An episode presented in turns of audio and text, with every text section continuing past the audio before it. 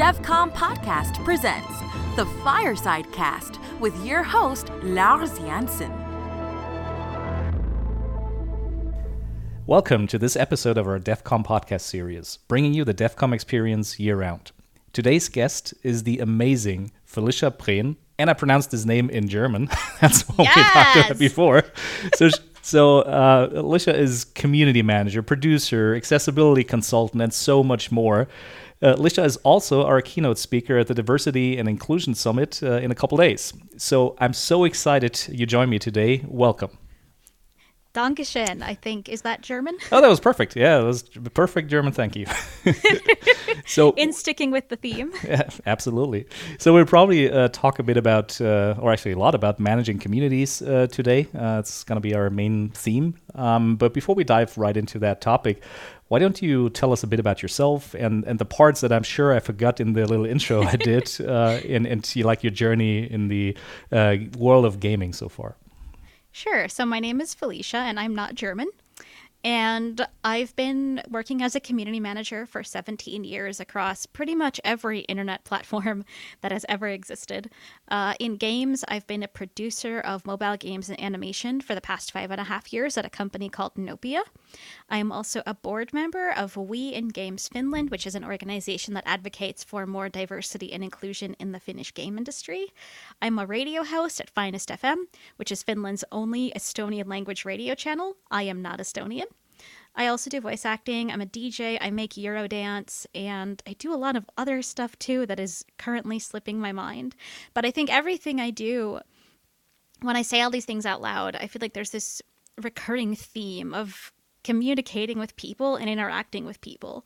Uh, but obviously, I'm not going to introduce myself to anyone as a communicator, a people person, or some other LinkedIn style, you know, buzzword social networking influencer headline. but you could introduce yourself like as the only non-Estonian Estonian radio host, right? that is true. Um, and I'm I'm actually curious about that myself. Like I know I do the world's only English language radio show about Estonian music, and I would not be surprised if I'm the only non Estonian Estonian radio host as well.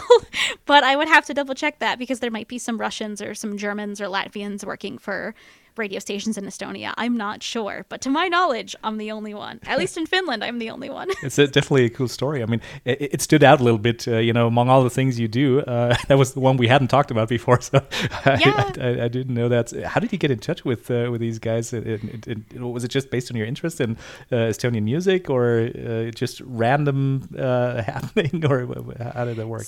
So I was coming home from seeing Kraftwerk, the German band, about three years ago. Actually, almost exactly three years ago, and I was browsing through the radio channels on uh, in Helsinki on just like the regular FM radio, and I came across a channel playing the Eurodance song "No One Else" by Bushman, which is like the worst Eurodance song I can think of. It's terrible, and this was like the middle of the afternoon on a Thursday. So I was like, what kind of insane radio station plays such an obscure, cult, terrible track at this time? And I kept listening, and then I heard the jingle of, you know, I know Eesti Radio Soomes, and I was like, oh, it's Estonian. And I kept listening, and then I started to hear Estonian language versions of songs I knew. And I was like, okay, this is crazy. So I kept listening and then I just got more curious and curious as the days went on. I started to buy CDs. I started to spend way too much time on Discogs looking at songwriters and all this kind of information. I bought a bunch of CDs and at this point, uh, I started posting in the Estonian subreddit r-eesti, and the Estonian media picked up on this. So uh, I went to Tallinn in summer of 2018 and i had a photographer from Postimees which is like one of the biggest tabloids in estonia follow me around for the weekend and like take pictures of me enjoying estonian stuff and I was going for a music festival. Uh, we love the 90s Tallinn, and I got to go backstage and meet the Estonian artists. And I think if you Google my name, you can still find the Postimees article and like the photo gallery and stuff. Um, I'm definitely going to do that right after the recording. and then I had this idea like, what if I covered an album of Estonian songs, but instead of you know, an Estonian translating English language songs to Estonian, I would translate Estonian language songs into English. So I half used Google Translate, half to use Finnish logic because the languages are somewhat similar. And I translated the songs and then kind of rearranged the lyrics a little bit to make them more poetic. Uh, I got the Finnish Eurodance group Korale or Chorale involved excuse me, along with the producer Rama. And together we made this four song EP called Estonia that was all cover songs. And when I released that, I got more media attention in Estonia. I was on uh, Vikerraadio, which is the Estonian morning show program on. I would say like the Estonian national broadcaster ERR. It's it's pretty big. And after that, I went back to Estonia again and the person who had interviewed me for Vikerraadio had switched jobs and was now hosting a TV show on uh, a show called Duubel on TV3. And he said he wanted to interview me for TV3. And I was like, wow, that's so exciting. Uh, but when I got to the interview place, it wasn't just him, it was also uh, a guy called Peeru Paulus, who is the lead singer of 2 Quick Start, which is probably the biggest post occupation Estonian pop band. Uh, he's like a lot of people consider 2 Quick Start to be like Estonian ABBA. They're massive. So I met like one of the most famous people in the country cool. on on a candid camera style show, uh, and the the the reaction of me, who you know, you don't know me, but like I consider myself someone who does not have a hard time talking nor articulating how I feel. Uh, but I turned into a big old pile of mush in that instant. so I'm like covering my face and I'm like, oh my God, I can't believe it. I'm speechless. And apparently that clip went like semi viral in Estonia. And a couple of months after that, Finest FM, the radio station that I found that fateful February evening, uh, had put out a call asking for program ideas. And I messaged them and I said, Hi, I have an idea for a program. I want to make a show about Estonian music in English. Can I come for an interview? And they said, Yeah, okay. And so I showed up to their office, and the second I walk into the door, this lady stands up and she's like, "Oh, you're the one from the 2 Quick Start uh, like meeting on on TV. Everyone in Estonia knows who you are." Wow. and I was like, "Oops, I, yay!" And uh, that was a year ago. So my show will be one year old in like two weeks, and uh, actually today is Estonia's uh, Independence Day also. So this is a timely conversation. so I, think I asked the right question about this one because it stood out and uh, it's just such a cool story. I'm pretty sure if I asked about the other, you know, other roles that you have, uh, you probably have similar stories to share.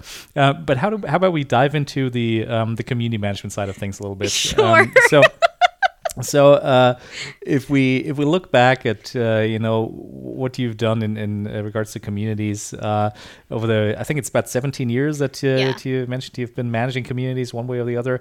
Yeah, uh, since I was 12. Wow, it's it's it's a, it's a long time. So I know it's a tough question to ask, but what were what are the things you learned over those 17 years mostly? I'm assuming you want me to say something poetic. And no, like, it doesn't have to be poetic. All, I just want to be honest. all people are individuals, but the real thing that I've learned is uh, it's really fascinating to see how people from different countries speak English or write English, and to notice these kind of linguistic differences in the same language, if that makes any sense. Like, I feel like I've gotten really good at being able to tell what country someone is from based on how they write if English is not their first language. Right. And I would say that's really interesting because before this, I just assumed that if someone learned English, they learned English. But because I've dealt with so many people from so many different parts of the world, I've gotten a really keen eye, for example, how Ru- people who speak Russian as a native language, how they write, and people who speak Finnish as a native language, how they write, and people who speak a Spanish or Latin language as a first language. How do they write? So it's it's fascinating, I would say. And just to also like to see how people engage with others linguistically in general, if that makes any sense. Like when native English speakers come together with people who speak English as a second or even third or fourth language, to see the way the interactions happen is really fascinating to just sit back and watch.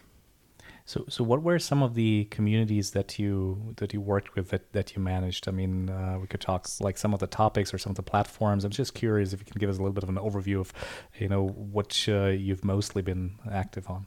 Reddit, but I don't want to name specifics. No, you don't. For you my, don't for my for No, my no. own sanity, I would say Reddit is where I've done Yeah. the bulk of my work. But when I was younger, I did a lot for artists that I like. So I got my my first ever moderation role was on the A*Teens.com message board. If you remember the ATNs, they were the uh, pop group who did Eurodance pop covers of ABBA songs. Yeah, yeah, abs- absolutely remember. yeah, so I was a moderator on their forum, and that's how I started moderating. And from there, I moderated the f- um, the street team for the UK boy band Busted. I like ran their American street team, and also did moderation on a Yahoo group. If you remember Yahoo groups, I've never been active on Yahoo groups. Uh, I mean, I, I I know Yahoo was a bigger thing back in the day. yeah. So Yahoo groups were kind of like a forum-y kind of thing. I don't know how to explain it, but um, and then MySpace, I did a ton of stuff for different bands. Uh, for Drive-Thru Records, I was a street team leader and coordinated coordinated a small team. Uh, in the 2000s and 2000 or 2010s, sorry, uh, it was a lot of stuff for different Finnish DJs and different Finnish artists, local groups. Um, interest in politically based groups, not like politically in the sense of like right wing or left wing, but just like topical, I guess is the right word. Maybe not politically based, but like topical groups. So I've done a whole lot of everything across tons of platforms. So, what would be the the typical challenges you come across, and what are similarities between all those communities? I mean, it sounds like you've uh, managed quite a few uh, on different platforms, different topics, uh, different groups. Um, what have you noticed across the board, other than the linguistic part that you already talked about? Um, Am I allowed to curse? I have no problem with cursing. Assholes are everywhere. All right, that's what I was was afraid you're gonna say because that's that's that's how I feel about communities yeah, sometimes. assholes are everywhere, but also amazing people Yeah. are everywhere.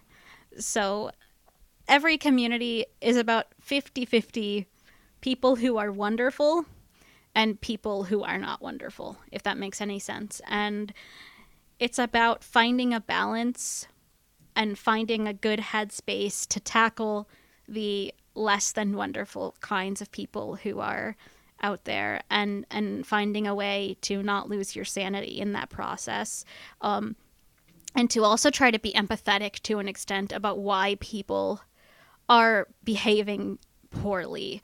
Uh, because you know in some cases it's really easy to see a nazi for example someone who is advocating for violence against ethnic groups and be like okay yeah i'm going to write that person off.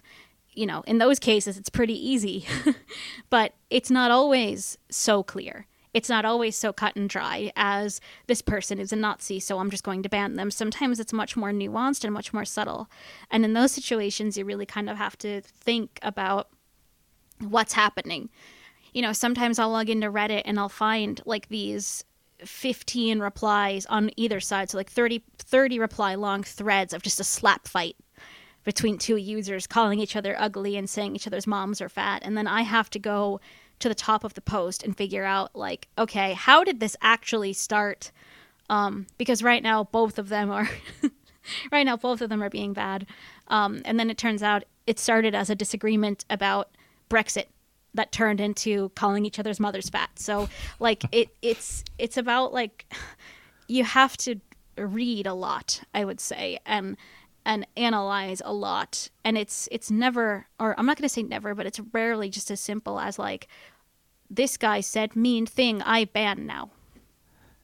So, uh, if you uh, you mentioned uh, staying sane, you know, not losing your insanity over over those conversations, how did you manage to do that? Um, uh, did you have a method for yourself, or, or do you still apply some some techniques like when you read something super bad that uh, you know I don't know you listen to some Eurodance and to to you know, to get in a good mood again afterwards? What do you do in order to not go all crazy? Well, I mean, the Eurodance is definitely part of it. I mean, like, no one listens to Captain Jack because they think it's good music. Like, I'm so sorry, Bruce. He's going to kill me if he hears that. Uh, so, I'll make sure he hears it too. so so it's it is it is part of the escape you know it, it's it's about having a release and about having a way to to get away from all of that that doesn't remind you of that and i think also part of it as well is that i live in finland and a lot of the people i deal with are not here. Uh, so i can just close my eyes and remember that like i don't have to interact with these people outside of this setting. Of course, sometimes you get crazy people who find you on other platforms and they threaten you and they, they take it too far, but like most of the time, it stays on that platform, uh, except the time that Breitbart wrote about one of the communities I manage and how we are all paid for by George Soros, which was actually more funny than it was scary. but uh, I mean, I wish Soros paid me. Like I'm broke. Like, Daddy, if you're listening, pay me. But so it's it's difficult and uh, it is about having kind of like those other hobbies and those other things that you do and also remembering like i said that there you can always walk away you can always turn the computer off and at the end of the day you have the power. Like it's it's you. Your users are not more powerful than you are in, in that sense. Uh, of course, it gets more complicated when you're talking about a game because without your players, you have nothing. So you have to you know, respect your players. And you have to you have to keep that in mind, but at the same time, you cannot create an environment where your players or your users just bully you constantly and are so toxic to you every day that it makes you feel bad because that's a sign of a really much larger problem that that something is not okay. Would you manage uh, toxic people, toxic members of the community differently in different communities? Um, do, or, or would you say it's the same patterns that you see and that you apply uh, across the board? I would say for games, it's much more complicated. For non games, it's easier. For example, I have one DJ friend whose community I run. There's a few thousand people, and you know he's he's straight up with me. He's like, if anyone acts like an asshole, ban them like I don't care if they're my fan, ban them. But when it comes to games and you know things that are much more kind of centered around profits and and retention and things like this the mindset is i would say different because you have to consider that this person might be a paying customer. And so the way that you talk to them has to kind of reflect company culture and also reflect you know uh, the fact that this person this person has more value to you just than they are part of a group. Naturally, at the same time, all fans are equal and all players are equal, so you shouldn't give special or worse treatment to anyone. Uh, and so, if there's a user in a gaming community who is, you know, just attacking people, that should not be tolerated and they should be banned. Um, but sometimes it's not as clear cut. Sometimes people are just unsure how to communicate, bad at communicating. English is not their first language. Uh, so there's a lot of, a lot of times, toxicity is not as clear cut as we like to make it out to be. And there's more nuance out there than right. I think a lot of people realize. And that's something that I've had to learn over the years that you know, sometimes people write stuff just because they don't have better words for the thing they actually mean. And it comes off more rude than how they actually mean it to come off. And I want to again stress that this is not the same thing as someone who says, I hope all members of X group fall off the planet. Like, obviously, you don't tolerate that. Yeah. But I think you know what I mean.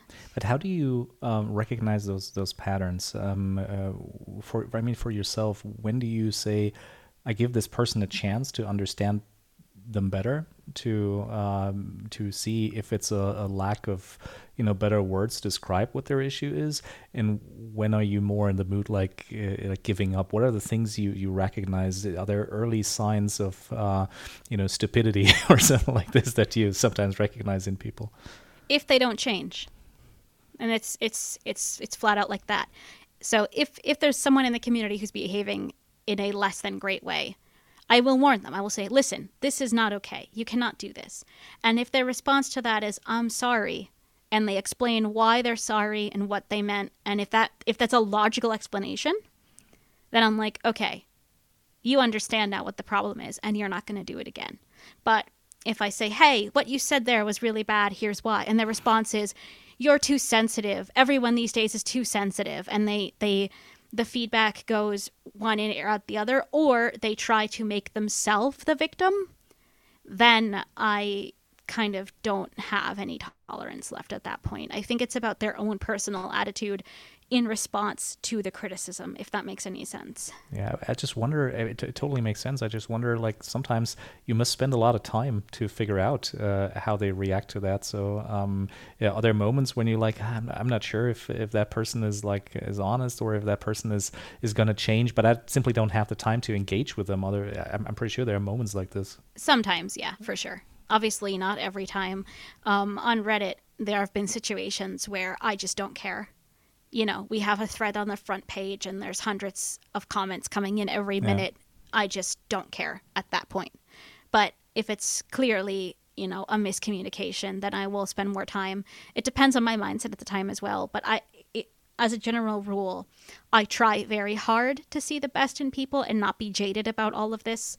Um, because it's really easy to be like, the internet is full of Nazis. I'm going to bed now, uh, which is like a totally valid thing. I think was it Nico who told me that he had heard the average community manager only lasts like two or three years or something uh, because they can't handle it, and I found that really sad.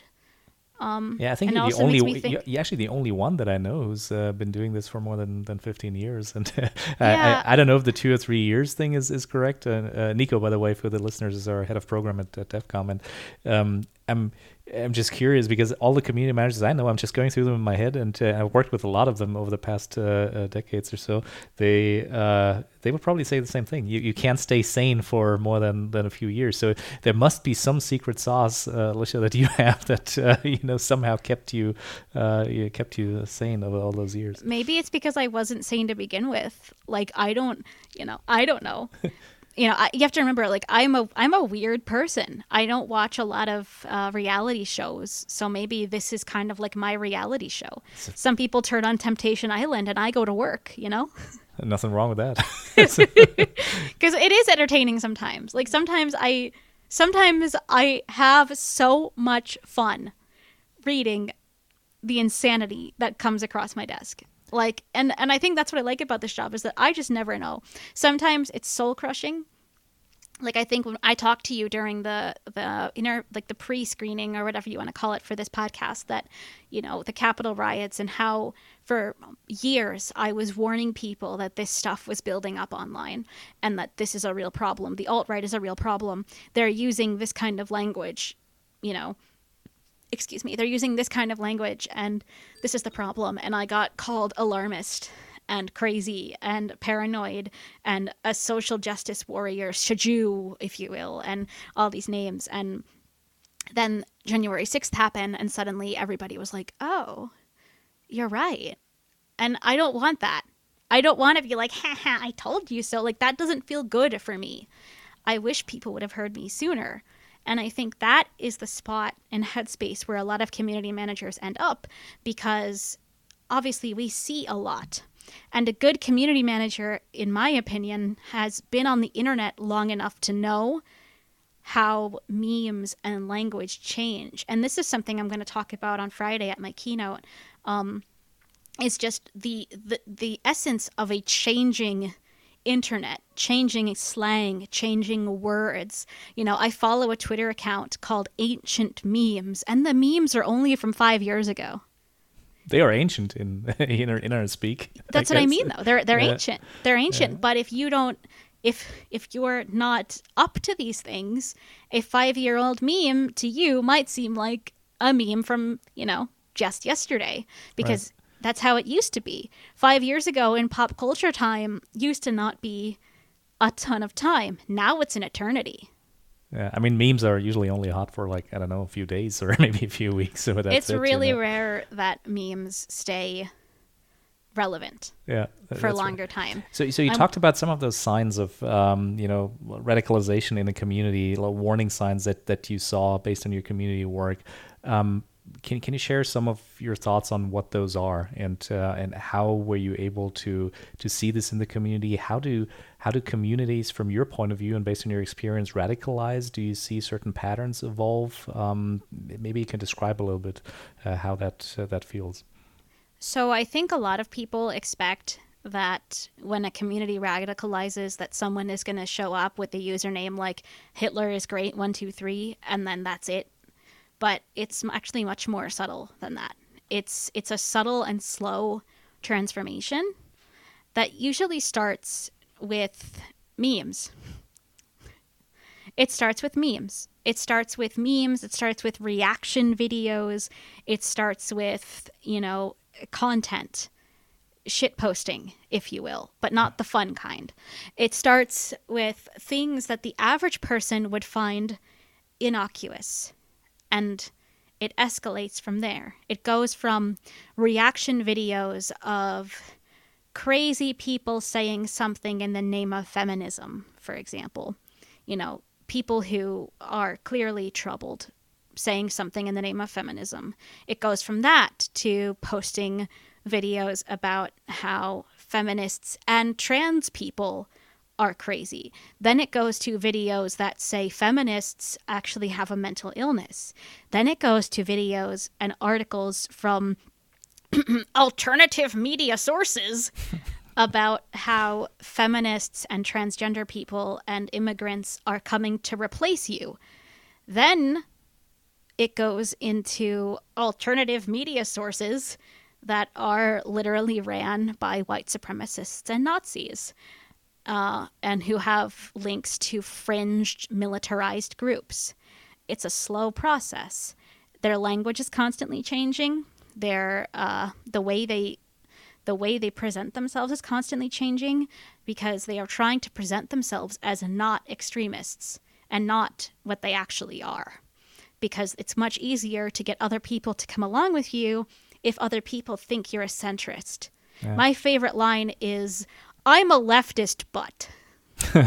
yeah, every, everything before the butt is bullshit, right? Yeah, if someone says, I'm a leftist, but there are too many immigrants, uh, that's not a thing a leftist would say. Or, I'm a leftist, but I think Marine Le Pen is the best choice for France. Like, you're not a leftist then bud like i don't know what to tell you yeah. and these are the kind of these are the kind of things they write because it makes people in the center who are afraid of seeming as though they are on the far right feel like they can be on the far right because well i'm a centrist and i would i i don't feel this way um, and there's nothing wrong, by the way, with being a centrist. There's a lot of things wrong with being on the far right. There's nothing wrong with being an actual centrist.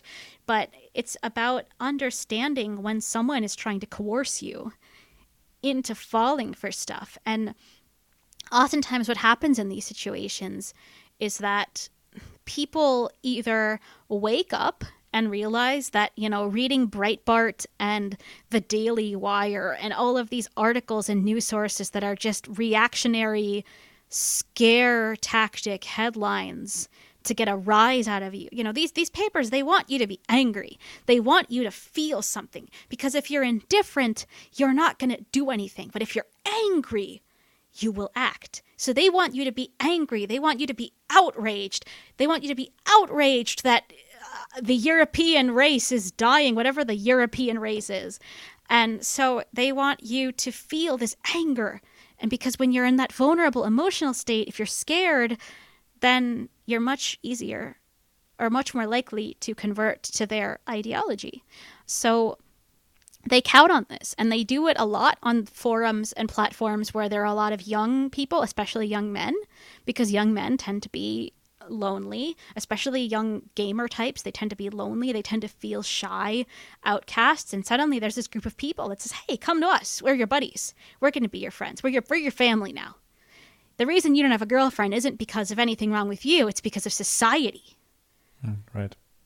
So it's it's it's a slow process, like I said, and they they use memes to get you there. And then because they use memes and they co-opt images and slang and words, when you, as someone who's spent way too much time on the internet, realize this is happening and you try to say to someone, hey, that emoji you're using has now been co-opted by like fascists. Maybe you shouldn't use that emoji. They can turn around and say, "See? See? They're so paranoid. They think this emoji is racist." And then you just look stupid. So That's happened to me a bunch of times. Uh, I, I can imagine. I mean, it's uh, a, a lot of interesting aspects to what you were just describing. For when do you need to stop this? At what point do you need to jump in as a community manager or somebody who, who's who might have the power over a platform that conversations like these are happening? Is is there a point when when there's pretty much a point of no return when it's too late, or or can you always like along lines do something? I mean, it's at some point I think you need to react, right? Yes, absolutely. So, uh, first of all, if you're not a political forum and you have off topic threads, let's say you have a forum for people who like pictures of beans in places where beans should not be, uh, that's a thing. Uh, Is it though? yeah. Oh, So let's say you have a forum for people who like to look at pictures of beans in places where you traditionally wouldn't find beans. You might have an off topic thread or off topic channel or whatever. And if people start to post in that off topic channel from certain websites, they are removed. And you explain to those users that we do not allow this kind of this kind of talk. Some people get around this by saying no politics. Um, I don't necessarily like no politics rules because I think it's really hard to decide and define what politics are. Yeah. Uh, depending on your philosophical background, everything is politi- politi- political.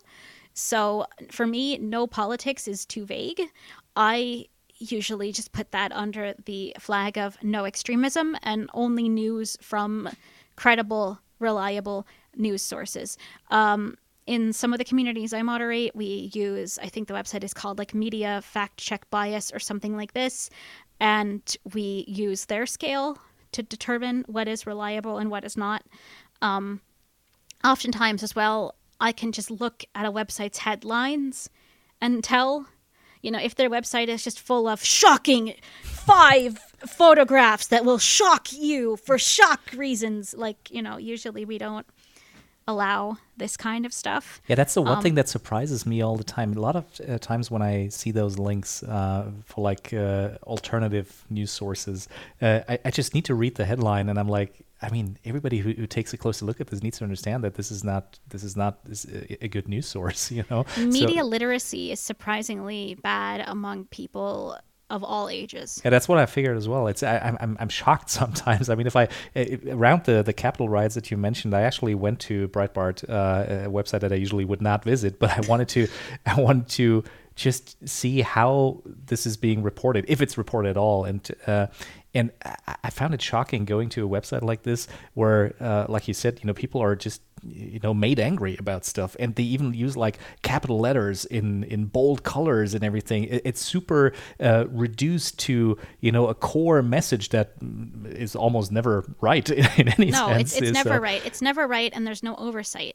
And I think that's what people fail to understand. And then they say, "Well, oh, well, who who has the oversight over the New York Times?" And it's like, well, it's the editorial board, actually. Yeah. You know, like there's entire people whose job it is, is to fact check these publications. And that's not to say that the New York Times or the BBC or whoever doesn't have their own slant on certain topics. I think the BBC has been called out several times, and so has the New York Times, for example. But it's just a matter of, excuse me, sorry. I think it's it's just a matter of journalistic integrity, um, and if you just compare headlines from the BBC versus headlines from Breitbart or the Daily Wire or Newsmax or any of those places, you can tell that it's nonsense. And a lot of them have even admitted in court that they are not news sites, but rather entertainment sites because they've been threatened with lawsuits in the US at least for sharing information that is just totally made up and from nowhere. Um, so I have, you know, no problem from my perspective with people on a community having different opinions from different spectrums and different backgrounds. Diversity is really important. I- Inclusivity is really important. Having all kinds of people in your community is important. But when you let one group be louder than the other, it's bad. And when you let one group just constantly spam bad information, bad takes, fake information. I don't want to say fake news, but like false information, disinformation. That's a problem. Because I don't believe, for example, that trans rights are a political issue. And I don't believe that people of different races is a political issue. Trans rights are rights. They're human rights. Trans lives matter, trans people matter. Black lives matter, black people matter you know, it's it this is not a political issue. Everyone should be welcome and feel safe in any community. And if you have a group of people in your community who is actively advocating for the lives of those people to be less safe, that is a problem. And that's not a political problem. That's an ideological one that needs to be removed, for lack of a better word. Yeah, I, I couldn't agree more. Actually, and a lot of those um, discussions I, follow myself in all kinds of different places where you know people said it's a political issue and we need to discuss about this. No, no we don't. I mean, it's it's a human issue, and it's. I'll give you a good example. Uh, oh God. So last weekend was uh, the second semifinal for the Estonian uh, national final for Eurovision Eesti Laul. And in Eesti Laul Final Cox, uh, there was a band called Alabama Watchdog, whose song was also called Alabama Watchdog. And in the second verse of their song, they had a lyric about trans people and how trans women are not women. And a lot of people were justifiably upset about this and wrote to the band and wrote to ERR, the national broadcaster, to say, hey, this is not cool. And uh, the band responded by saying, Oh, we're sorry you feel that way about our lyric. We don't personally take a side in this issue. but you sing about it. I mean, come and, on. But, but that's not even the point. It's like, first of all, you sing about it, but second of all, what side is there? Yeah. There is no side.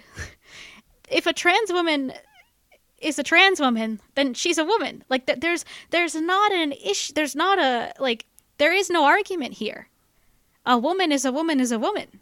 So I don't I don't understand what they were trying to get out of. And and no one bought it. Like the Eurovision community especially was not satisfied. And thankfully their song did not qualify for the final. But it's just it was one of those things where, and this happens on communities as well, where someone says something that is transphobic, and then you say, hey, that's transphobic, and they say, no, I'm not taking a side.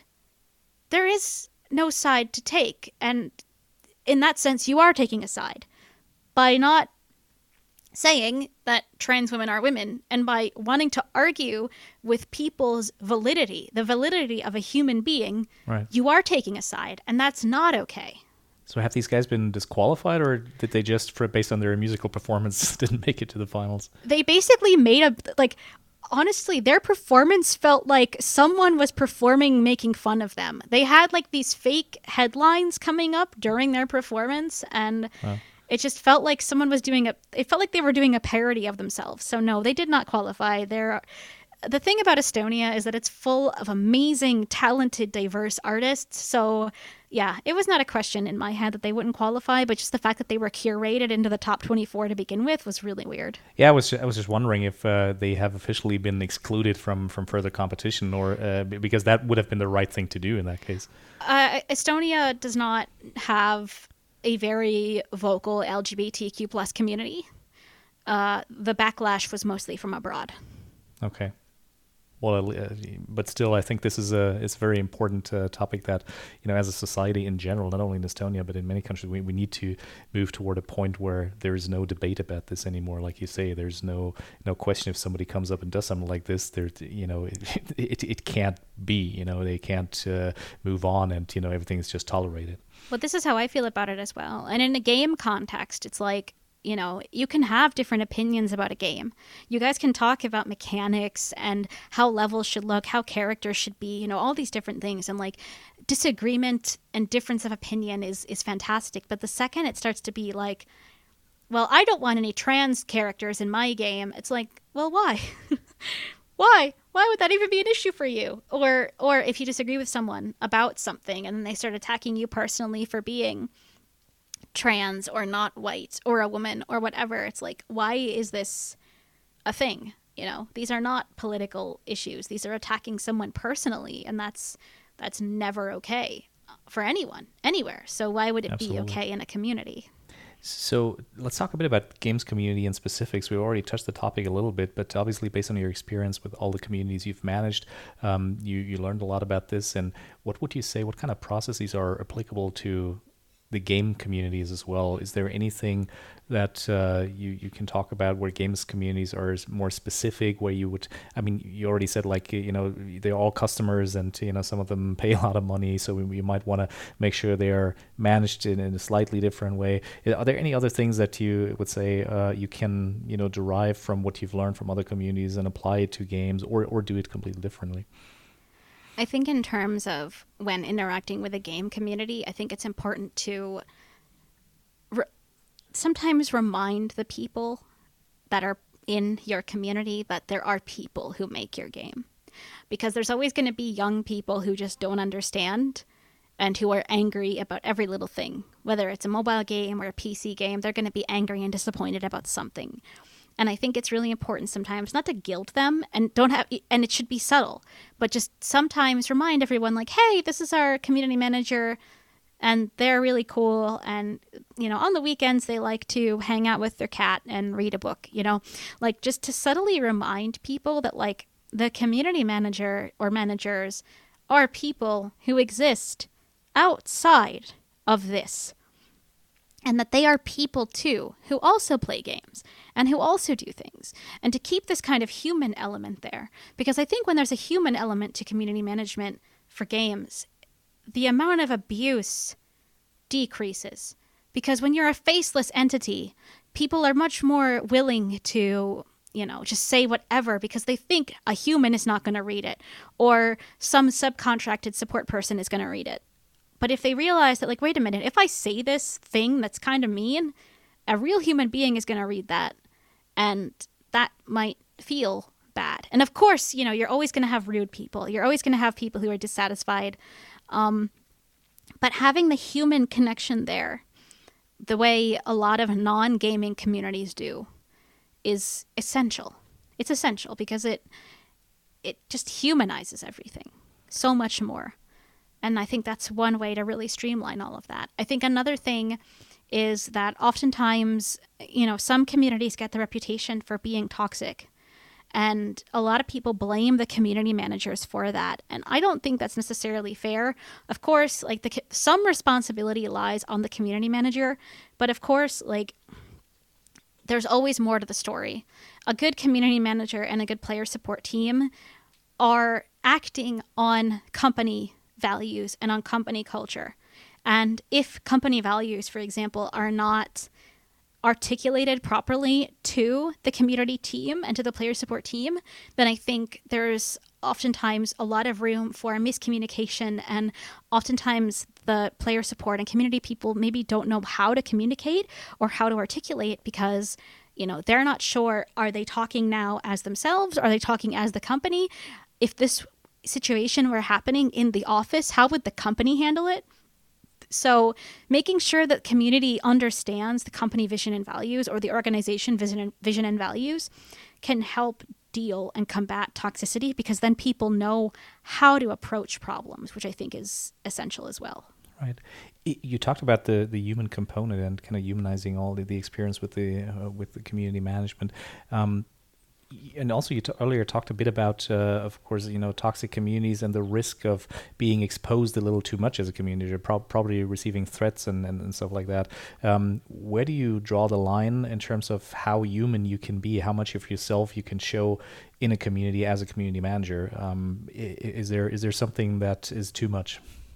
I would say common sense is really important. So obviously don't post pictures of your kids or names of your kids or your school or or anything kind of like that you know anything that's like too personal really identifiable and vulnerable information i would i would never suggest sharing.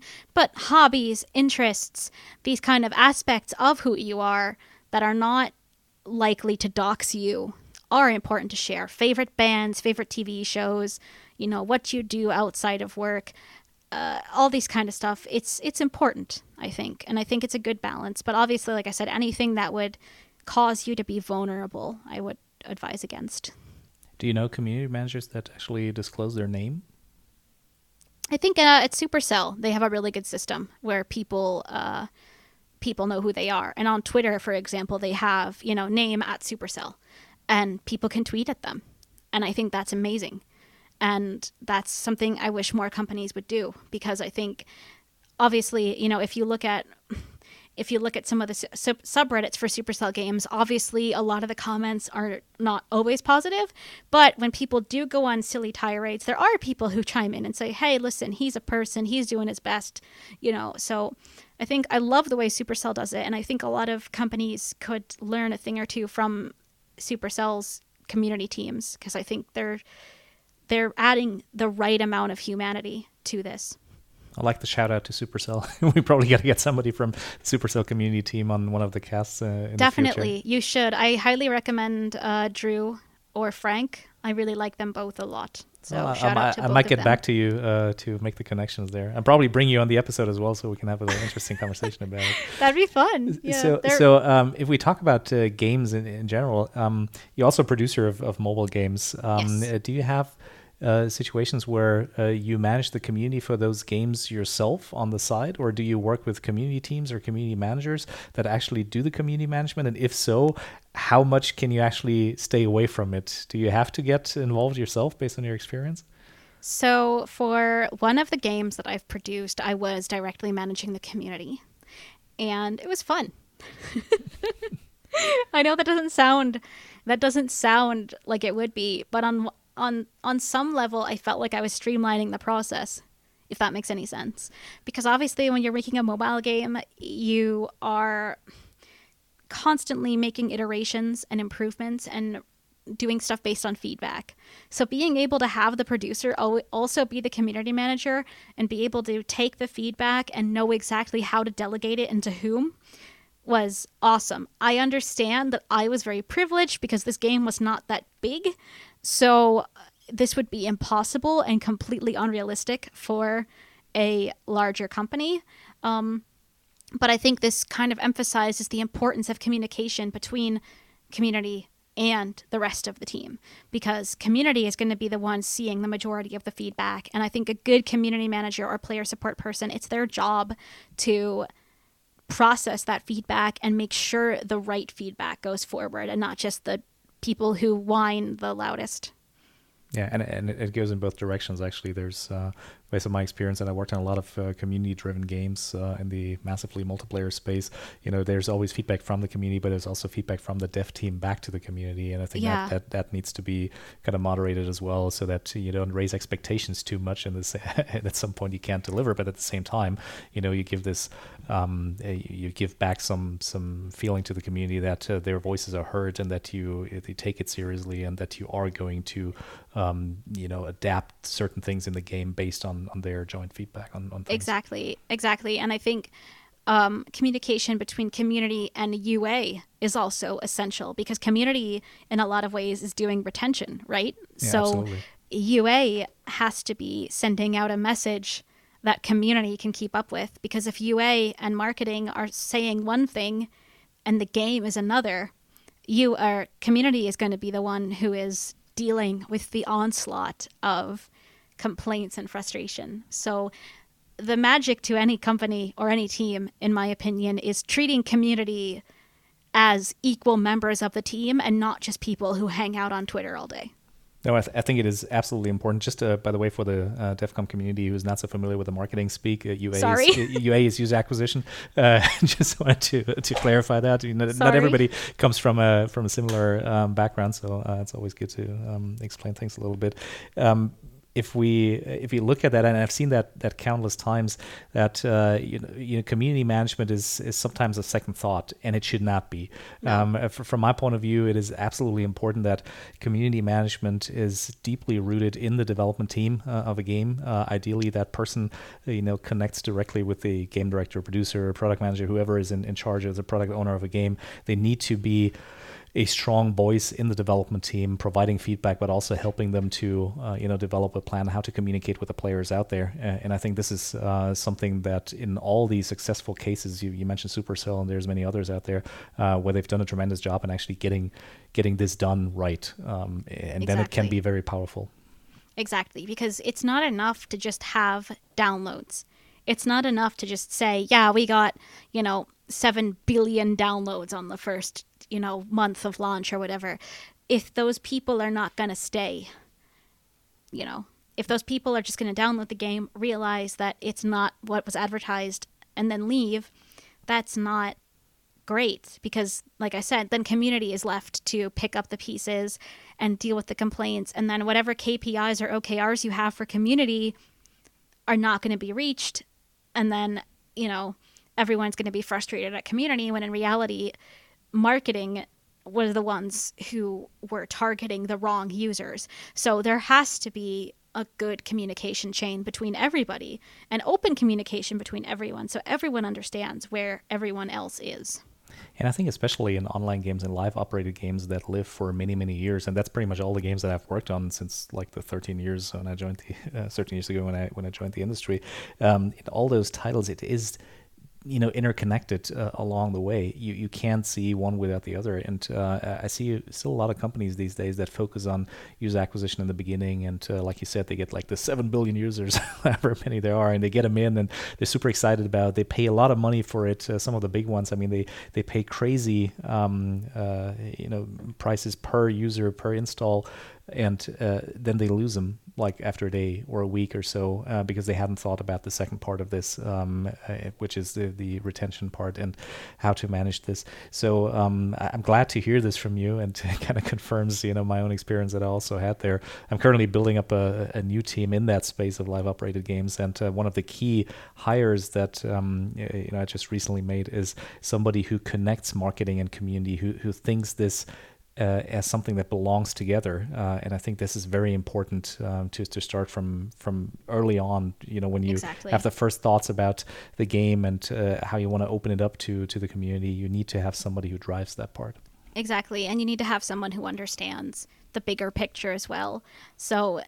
In my opinion, a good community manager is someone who obviously understands social media, they understand memes, as silly as that sounds. Like I and like I'll be frank, like I have that my I wrote in my CV that I have good memes. Because I think that's important. It is. It. I, I mean, you shouldn't use the ones that are five years old, obviously. No, you know? but like, but the point is that like when you have a community manager, you want someone who clearly spends too much time on the internet. Yeah. That is the most important facet of a community manager is that someone who spends too much time online.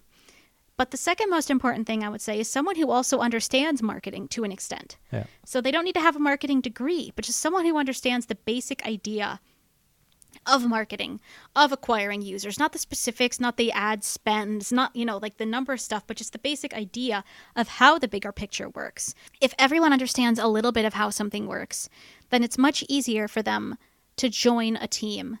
You know, I think, like I said before, a lot of people assume that community is just you sit on Twitter and you sit on Facebook, and when someone retweets you, you like it. But there's so much more there to to to that role than just being on Twitter because simply being present on Twitter alone is is not enough to build a community, engage a community, get the feedback you need and and kind of drive home the bigger marketing picture there's an aspect to community management we haven't talked about so far, but I'm curious about your opinion, and that is how you build a community team. usually, you start with a person who's the nucleus um, of, of, the community efforts that you have around the game. But sometimes for larger games, uh, then of course you have a global community team that's somehow connected, uh, and you want the customer experience to be similar no matter where people are or where they play. Uh, what are your thoughts on how to build up a community team. If it's not one person anymore but you have many how would you do this? How would you uh, how would you make sure that uh, a certain level of uh, quality and experience in interacting with users is ensured um, throughout the entire um, community? All people have strengths and weaknesses. And i think the essence of a good team is finding people whose strengths and weaknesses balance off of each other. So when you put them together, they have a complete unit, if that makes any sense. So you might have someone who's amazing at copywriting, but not the best at short 240 character content. Um, you might have someone who's amazing at making TikTok and YouTube edits, but who's not great at copywriting. You might have someone who's really good at ideation and coming up with plans and engagement and how we're going to make the processes and doing the pipeline, but who can't edit videos. Uh, and who maybe isn't so good with dealing one on one with the players. So, to have a team of diverse people with a similar vision is important. The key is to approach these things from a similar mindset. It doesn't matter where you're from, what country you're from, you know, what your education level is. If you approach things from the right mindset and you have skills that the other members of the team don't have, I think in a lot of cases you're a good fit. And oftentimes it's about understanding where your strength is and what is the thing that the team lacks that you can bring. And it might not always be that you get the job, for example. It might be that your strengths are totally valid and amazing, but that the team you're applying for or trying to build doesn't need those. And that's totally valid, but someone else might. So there's a lot of like micro skills. Is that a word? Like there's a lot of smaller skills that go into this that a diverse team and I don't mean diverse and like people from all over, but a, diver- a, a team of diverse talents would have and should have. Yeah, and I, I think it, this is absolutely true for for any successful team that that I know that they bring different backgrounds, different skills that are complementary in a way, so that uh, you know you build a team, but you can rely on some members of your team to do the one thing and others uh, uh, to do the other thing. There, there's one aspect that I'm also curious about in that regard. Um, would you uh, pretty much send them all through kind of a training in the beginning as to how to communicate with it or, or like to set the tone that you want to have in a specific games community for example. Uh, is that anything you've done before or you would do for uh, for future projects? I would definitely sit people down and explain to them the company vision and the company culture because i think that that should be reflected in what you're doing um, because your community is an extension of you right? So you should be always, in some sense, acting as a part, an ambassador of your company, but you should be still having your own personal touch to that. So, how you execute that should be on you. And I think absolutely having some kind of just initial onboarding, if you will, that explains here is kind of how we do things. Um, here is where we see you. And then throw the ball to them and say, How do you see yourself in this? Now that you have this information, where do you see yourself? And what do you think you could bring to the table? And how do you fit into this? And then kind of deciding together as a team, you know, what this new person or these new people would add.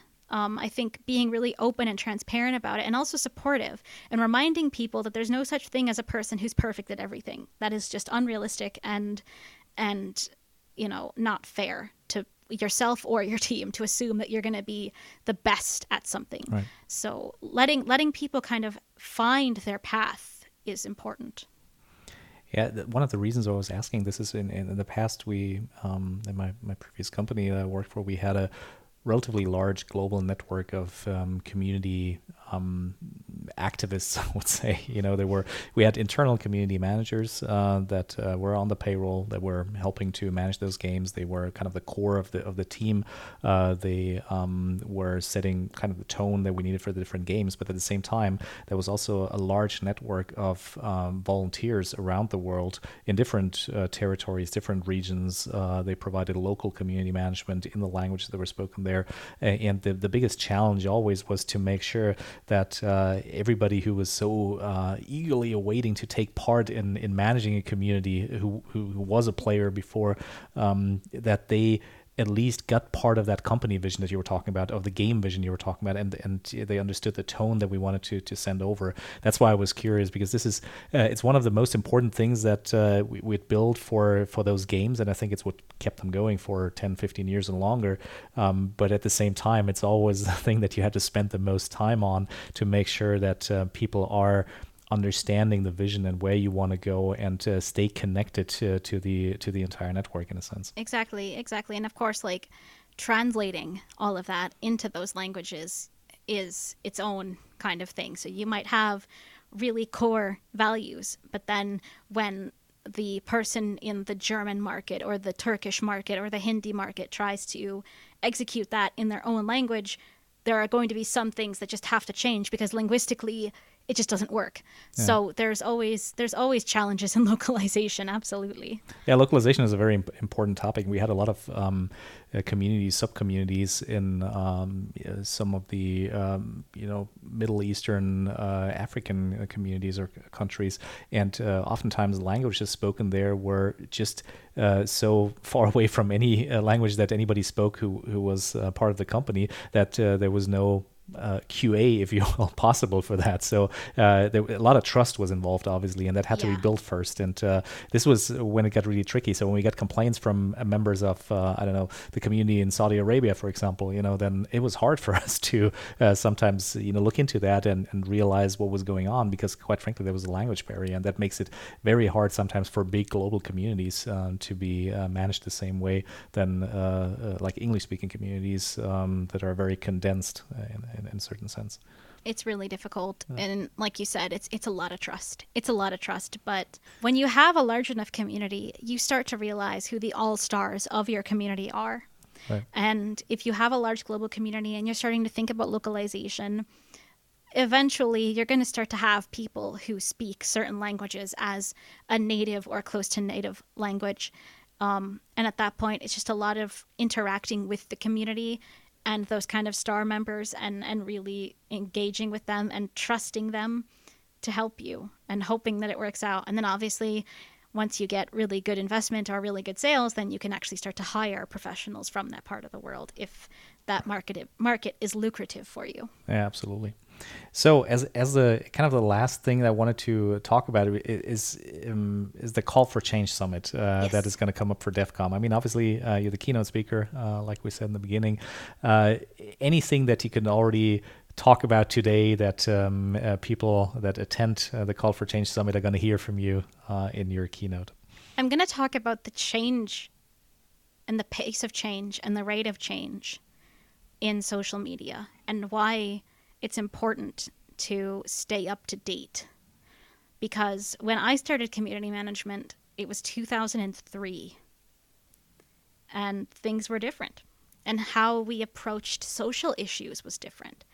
And how we and and the kinds of jokes and the kinds of humor and the kinds of things that we said back then were never okay. But a lot of people didn't know back then that they weren't okay. They didn't have the knowledge that we have now. They didn't have the discourse that we have now. And if you compare it to five or 10 years ago, or five years ago, or even a year ago, things are constantly changing and we're constantly learning. And I want to talk about how, as community managers and as people who are creating safe social spaces, we have to come to terms with the fact that some of us might have not always been the best people we could possibly be if we were teenagers on the internet back then. But that now that we have hindsight and that we have the knowledge that we have now, we need to keep up with it and we need to keep growing and keep improving. And part of being a good community manager and being a good community member is staying up to date with how people communicate, what people are saying, the origins of memes, the origins of words. Don't just start saying a word because other people are saying it.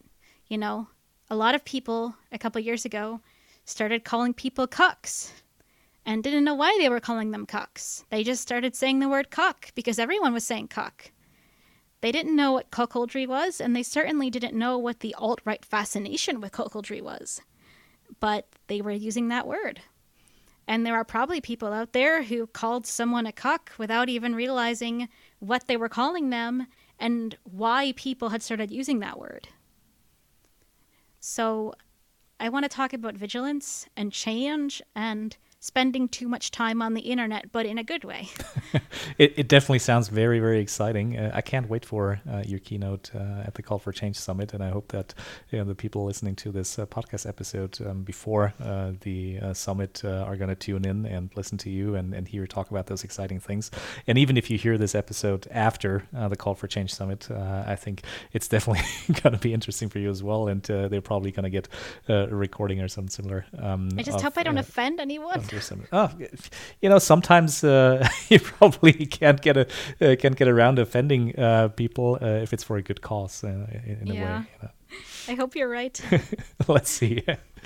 Uh, Lisha, thank you so much um, for a super entertaining episode. Uh, it was good fun uh, for me to talk to you about all those things. I could have g- gone on for hours. Uh, so I definitely yeah. think we need to do this again at some point and see for what sure. you've learned until then. And maybe we can get the uh, Supercell meets uh, Felicia panel about community management going. I would love it. I would love it so much. I yeah. love everyone at Supercell. They're so cool. So it's a shout out to Supercell. If you guys hear this, then please get, get, get in touch. All right. thank you so much for taking the time today. Uh, it was a pleasure. And uh, like I said, I can't wait uh, for the keynote.